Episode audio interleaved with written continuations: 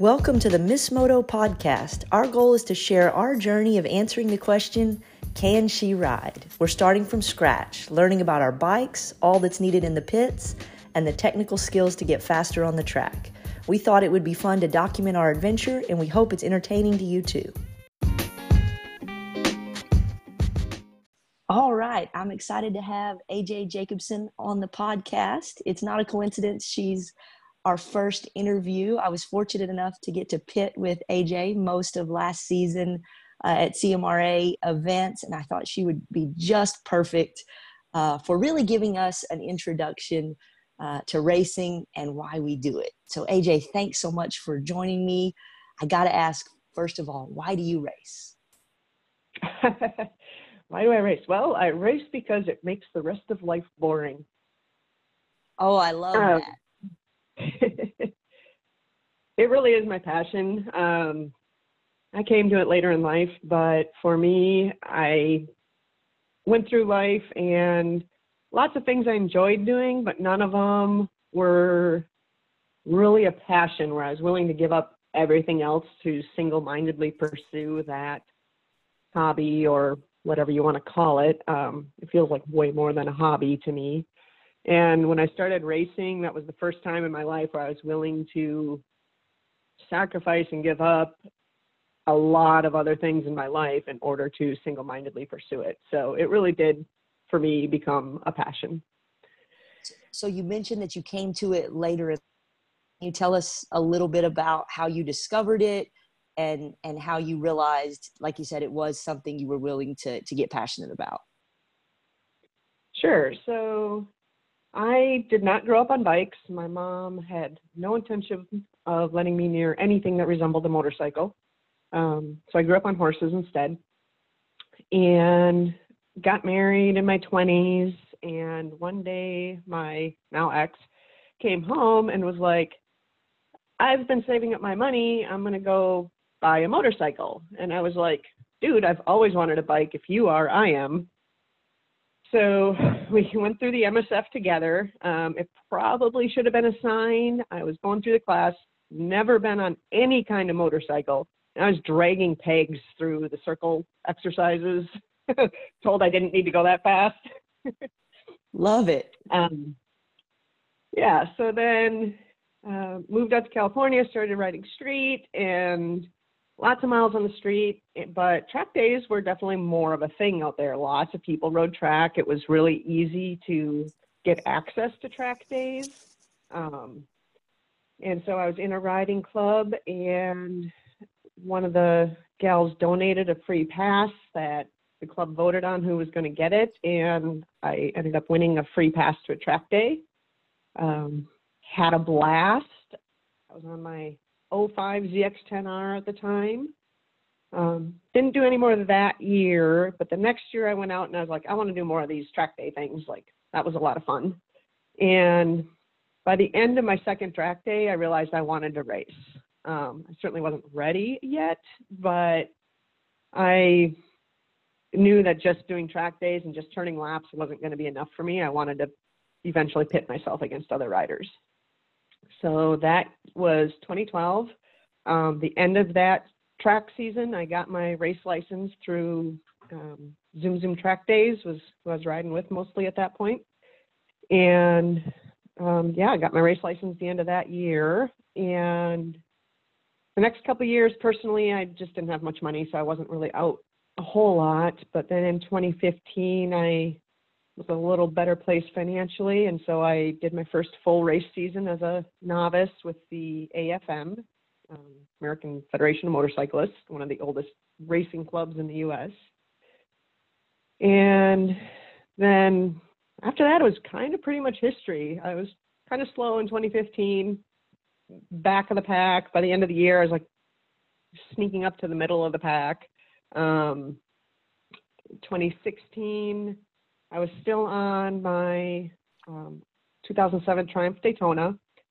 Um, started out the year in front of the back of the pack in the novice group. Um, started working with Ken Hill and dropped a significant amount of time. Started getting way faster, refining my riding skills a lot on a bike that was not great for going fast on. It was easy to go quick on, hard to go fast on.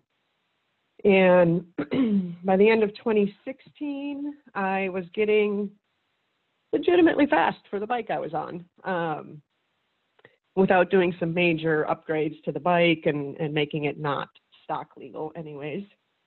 So I decided to go buy my dream bike, um, the bike I'd wanted to race right along, but didn't feel like I was ready for for a long time. So I went and bought a brand new 2017 ZX10R. Uh, picked it up from the dealership, put one mile on it, dropped it off at the shop to turn it into a race bike, and then the next day went dirt biking and severely broke my leg. yes, I've seen those those artifacts at your at your house. That was a that was a a, a pretty nasty um, pretty nasty injury. So let's pause and, and park on something that, that I get asked a lot. And, and we've never talked about this directly, but I've often, often wondered, do you ever get scared? Do you ever feel fear? Oh yes, definitely. Um, so on the bike, the fear tends to come out more as an unwillingness to get outside my comfort zone. So I have what I'm comfortable with, I have what I'm confident with.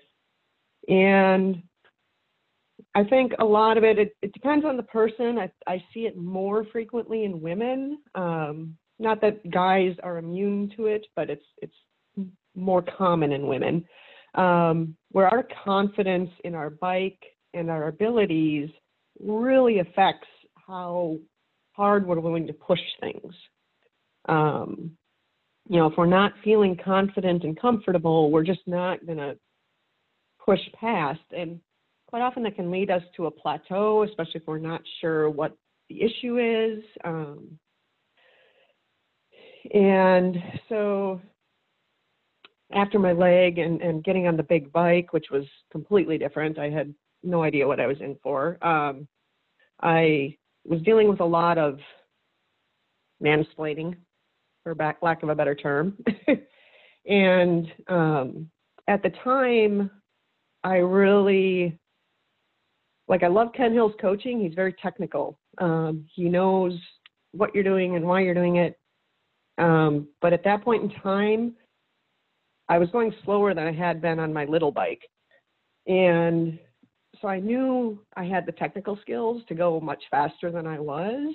Um, I was just, I was scared. I was scared of the bike. I was scared of my leg. I was scared of, you know, a, a variety of things. So I ended up working with another coach for a couple years who was much better at dealing with the six inches between the ears, as I call it. Um, and he was very, one of his big mantras was to trust the process. You know, trust what you're doing. You know how to ride. You know, just focus on doing the right things at the right time, and eventually everything else will come together. So, and I think that you... was actually. Go ahead. I'm sorry. Oh, I was going to say, I think that was really a, a big key point for keeping that focus. So, when would you use that mantra? Can you can you think of instances where you would you would moments or or typical times when you would feel that and you would repeat that mantra or you would repeat something else to yourself to to get through it? All the time actually. Um, i had it written on most of my notes for most weekends. Um, i tend to keep a notebook so I, I write down you know either my thoughts or you know track conditions or bike setup or whatever um, a, a plan of action for the weekend if you will. And I come in after each session and write down notes. And that was a constant repeat on my notes. And um, even between races or track days, when I'd kind of start getting down on myself for going slower. Um, I mean, let's face it, we're out there to beat other people, and if we're going slower than ourselves, you know, we're not even beating ourselves at that point. It's it's hard not to get down on yourself. So that was kind of the thing that kind of kept me at it and kept me going and kept me um struggling through it uh for actually it was the better part of three years before um things started to get back to where I felt like I'd actually left off. So, so it was a long, yeah. it was a long journey. You'll say back to where you were before, before the injury to even just get back level. Yes. Yeah, it was because that was the end of 2016, and it wasn't until the end of this or this last year, and especially towards the very end of this last year, where I really started to feel like I was back to where I had been. Um, and a lot of it's mental. Um, a lot of it was bike setup. Um, you know, getting a bike that I was comfortable riding. It's the same bike, but setup makes a big difference. So I agree that there's huge metaphors between racing and life. But I, so I want to frame this a little bit. You had one or two um, quite successful race seasons, and then you're headed into you know you've got the the dream bike. You're headed into what you think is going to be you know uh, a really pinnacle season for you, and then you have a a pretty nasty injury that not only do you have to heal physically but also mentally and it takes you 3 years so it takes you almost longer than you'd been racing to begin with to mm-hmm. recover mm-hmm. and and get back to to where you were and some folks might hear that and say you know why in the world did you stick with it why didn't you just quit did you ever think about that you know, the thought crossed my mind. Um, they say the average lifespan of a club racer is about three years, and you got to figure some people have been doing it for 20 plus years, so they're you know skewing those numbers off. And I think it's very common for both men and women to you know you have something bad happen, or you know a mechanical on your bike that gets you scared of of what can happen, and it it slows you down and a lot of people will quit because it's not cheap. It's an expensive hobby, it's a dangerous hobby. And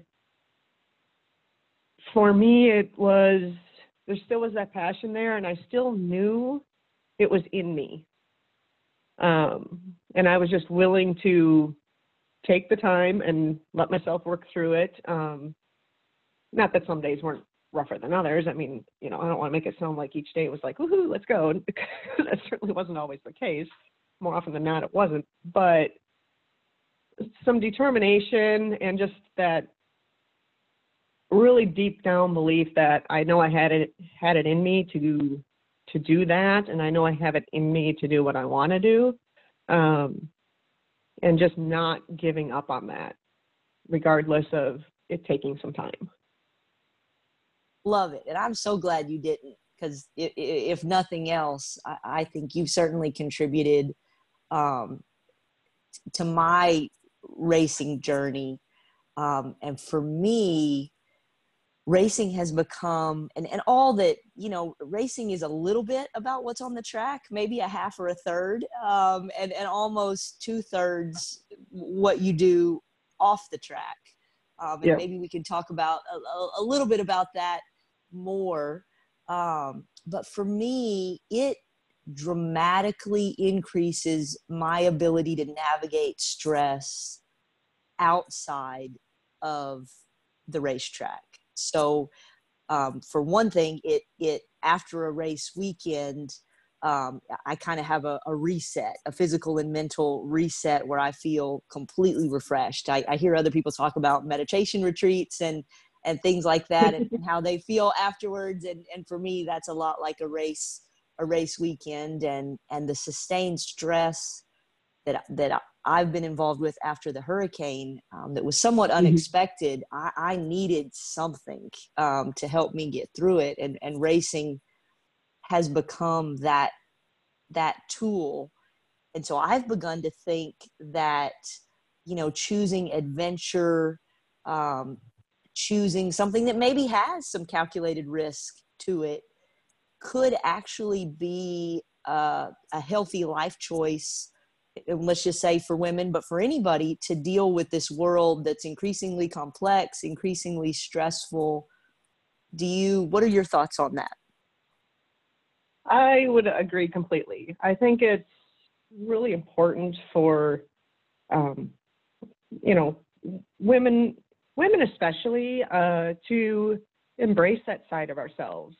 And for one one person, it might just be, you know, going out for a run or going to going and doing some CrossFit. For someone else, it might be racing motorcycles. Uh, maybe it's flying or skydiving or, um, you know, going hiking out on backpacking trips or whatever, traveling the world, whatever your adventure of choice is. I think it's really important for women, especially, to be open to embracing that and not falling trap to this idea of I'm too old, I'm too set in my ways. Um, what I see, especially with um, women as they age, the ones who are willing to buck that system a little bit seem much happier, they're healthier, they tend to, you know, go down swinging when the time finally does come, and they just seem a lot more fulfilled and happier than women who fall into the trap of just going through their routines and their days and they don't step up their mental and physical side of things. And i think that really slows us down um, if we don't focus on those things. Right. And so for me racing gives me um, structure for lack of a better word. You know you, you know mm-hmm. you're going to have at least in, in cmra and i suspect um, in other in other leagues you know a, a race a month which is a, a, a, a, pretty good rhythm it seems like. Yep. Um, and so that gives you time like you say if you've got a mechanical issue you know you've got a, roughly a month in between to, to get that sorted out or to to make an improvement. And then the the physical side of things you know for me i think for me going fast and, and you shared this with me too um, getting stronger off the bike is probably what's going to help me get faster and so you've even helped me with some some, some specific workouts to, to recover mm-hmm. from mm-hmm. um, a relatively minor shoulder injury but something that that set me back a little bit um, so does does racing provide that for you too kind of a, a rhythm to organize what i just call my my personal development my personal health it gives me a cadence to follow that seems to be helpful yeah there's there's that and it's it would be you know a lot of people talk about motivation um, and especially in like the fitness community or you know just women in general like motivation is fleeting right? You have to have a reason. And for me racing is a reason that provides motivation. Um, you know so it's there are definitely days it sucks to get up and you just have to, as I like to say, embrace the suck and get up and do it anyways. Um, and for me, racing is that that motivation to get up and do it. Um, something like just staying fit would be way too general. And if my bed is nice and warm and I'm tired, I'm not going to get out of it just to stay fit. Um, so I think the adventure provides that reason to build that structure into your life, if you will. Um, you know, it, it, gets you up, it makes you do things, and you know, I enjoy working on my bike. I find it therapeutic to just be down in the garage working on on my machines, and um, you know, otherwise, what would I be doing with my weekend? I'd probably be sitting on the couch Netflix binging or something. So. um, and I, you know, I see that with other people. You know, if they're into traveling and stuff, they're a lot more likely to to get out and go explore even their local area if, if they're not traveling that at that time. Or um, some people prefer more of a social thing. So, some, you know, I have a few friends who are into the CrossFit thing, and for them, it's as much the social aspect as it is the the workouts. They they build their family there, um, which we definitely have at the track too. It's definitely family. Um, so it it provides me for me it's motivation to build the structure if that makes any sense. Absolutely. Absolutely. And it is it is for me as well. Um, and and i'll say i'd been interested in bikes. Uh, I visited China in maybe 2008 and um, some other Southeast Asian countries in the years after that. And, and just everybody was on motorcycles. And I just thought it was the neatest thing ever. Um, but, you know, kind of came from a family where, um, like you say, it just it, it wasn't even a consideration. And then approached 40 uh, for mm-hmm. whatever reason, and, and my daughter growing up as well, I really just decided I was going to pursue something I was interested in. You know, not that I did, not that I didn't respect other people's opinions, but I sort of felt like I'd met. Uh, I'd met my commitments to other folks, and it was okay for me to live live for myself uh, for a for a little while, and and I may even get my grandmother on the on the podcast. I would say she she doesn't quite endorse my racing, uh, but she doesn't object to it object to it either.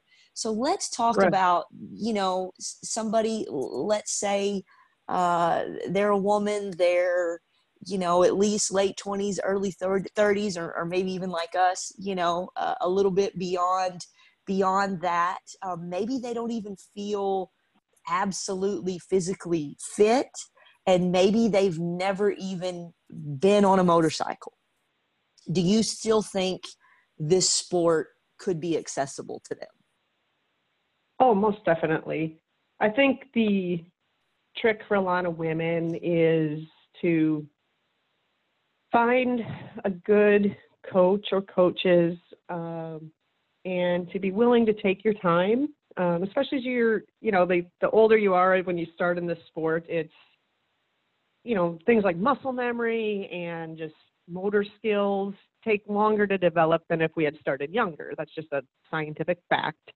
Um, but that doesn't mean they can't be developed. It's just going to be slower than, you know, the teenager or the early 20s uh, person just because of how our human brains work.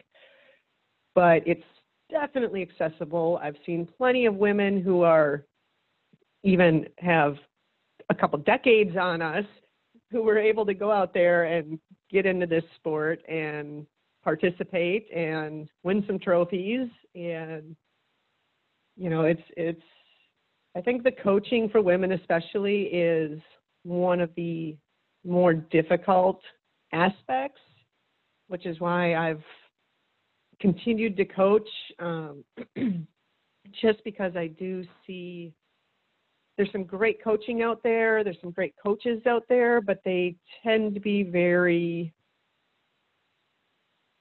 male focused in their presentation and how they um, teach things. So one of the things that I've found a lot of women run into is their boyfriend or their husband or their coach or whoever um, tries to tell them how to ride like they ride.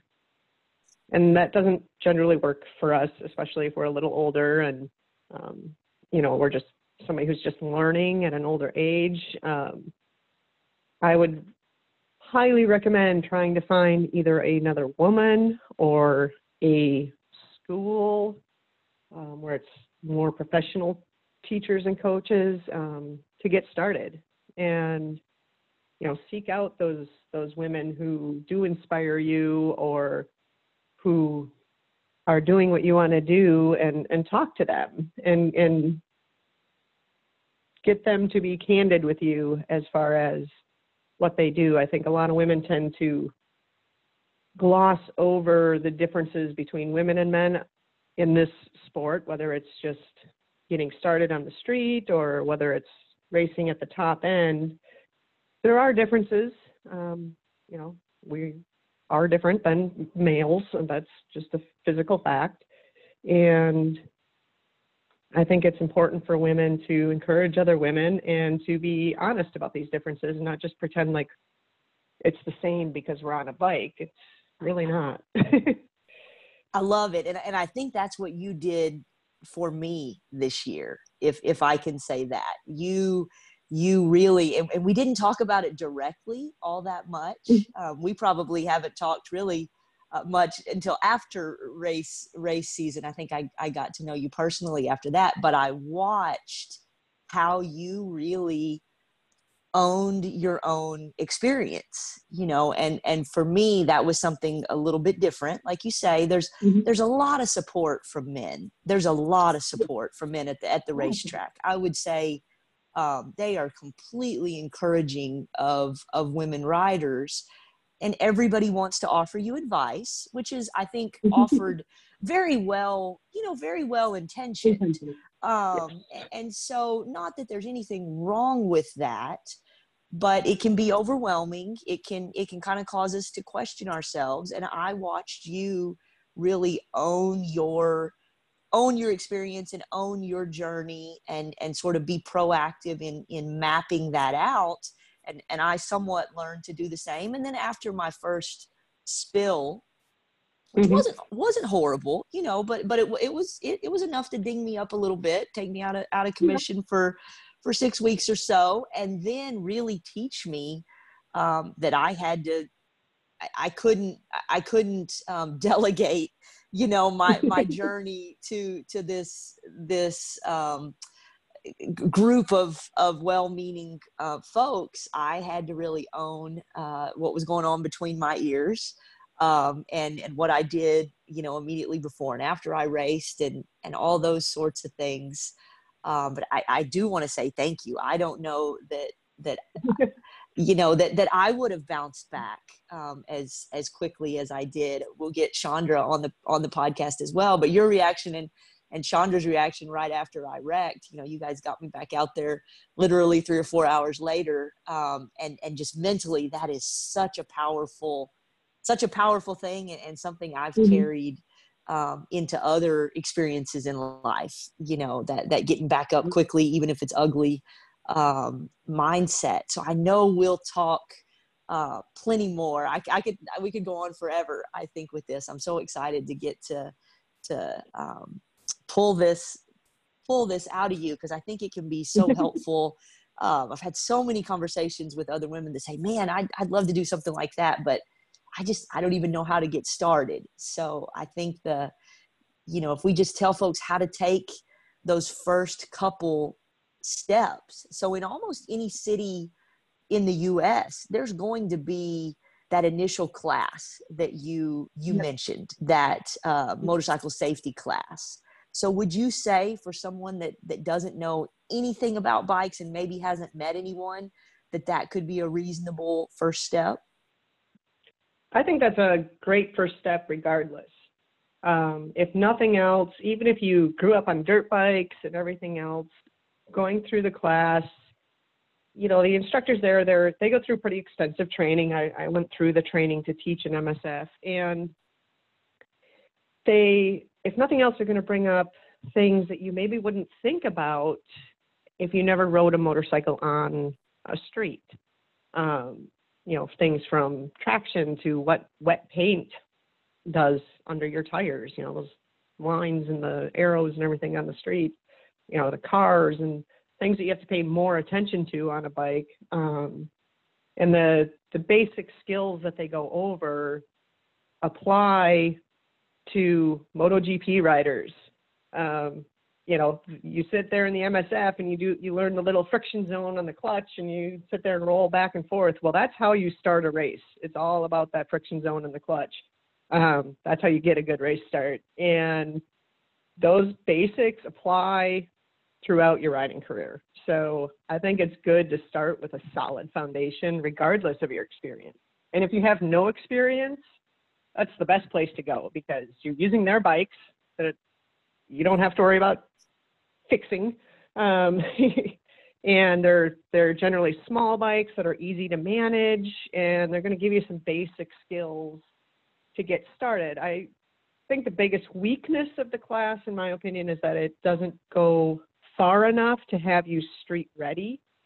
Um, I feel like most people need more practice than the class provides before they head out on the street but that's my opinion. So agreed, agreed, and and I think a lot of places all, you know, like a two hundred one more individualized coaching after that. That again, sometimes they'll even let you continue on their bikes so that you can get Mhm. a, a, a fair amount of experience before you even make that initial purchase. So you, you mentioned, Yeah. and, and I would agree, it's not the, the cheapest sport ever. Um, so there, there is a, a financial commitment to it, but it does, doesn't all have to happen right away. You can get No. started and take some of those initial steps, you know, for a few hundred dollars. Wouldn't you say? Right. Oh yeah, definitely. The the MSF is generally yeah just a couple few hundred bucks depending upon where you are or what class you're taking. Um, there are some classes that are a little bit longer. You know, they maybe span over like four weekends or something. Um, that might cost a little bit more, but obviously you would get more seat time.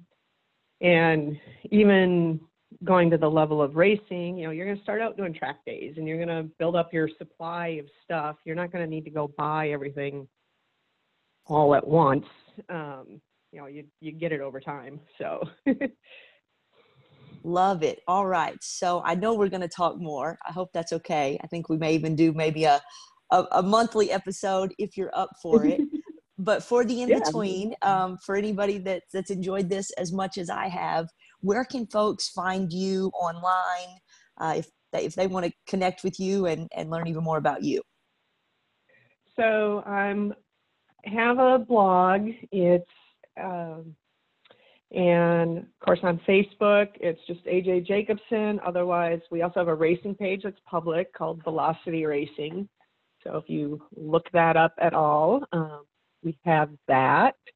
Uh, Instagram at 302 Honey Badger. I am the Honey Badger, so everything is Honey Badger. um, and then my blog is honeybadger302.blogspot.com. uh. So anybody can find me in any of those mediums.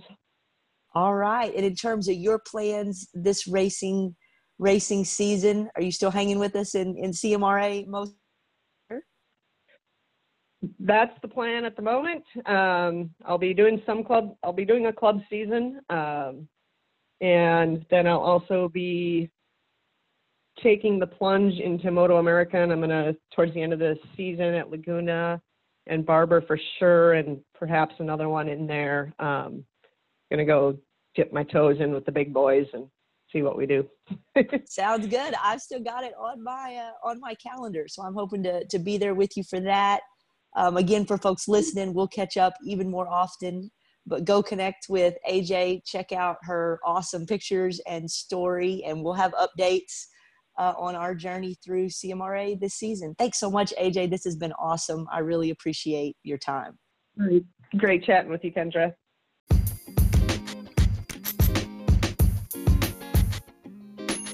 Thanks so much for listening to the Miss Moto podcast. We hope you're feeling inspired to join us at the track or choose your own adventure. To subscribe, sign up for our email newsletter at msmoto.co.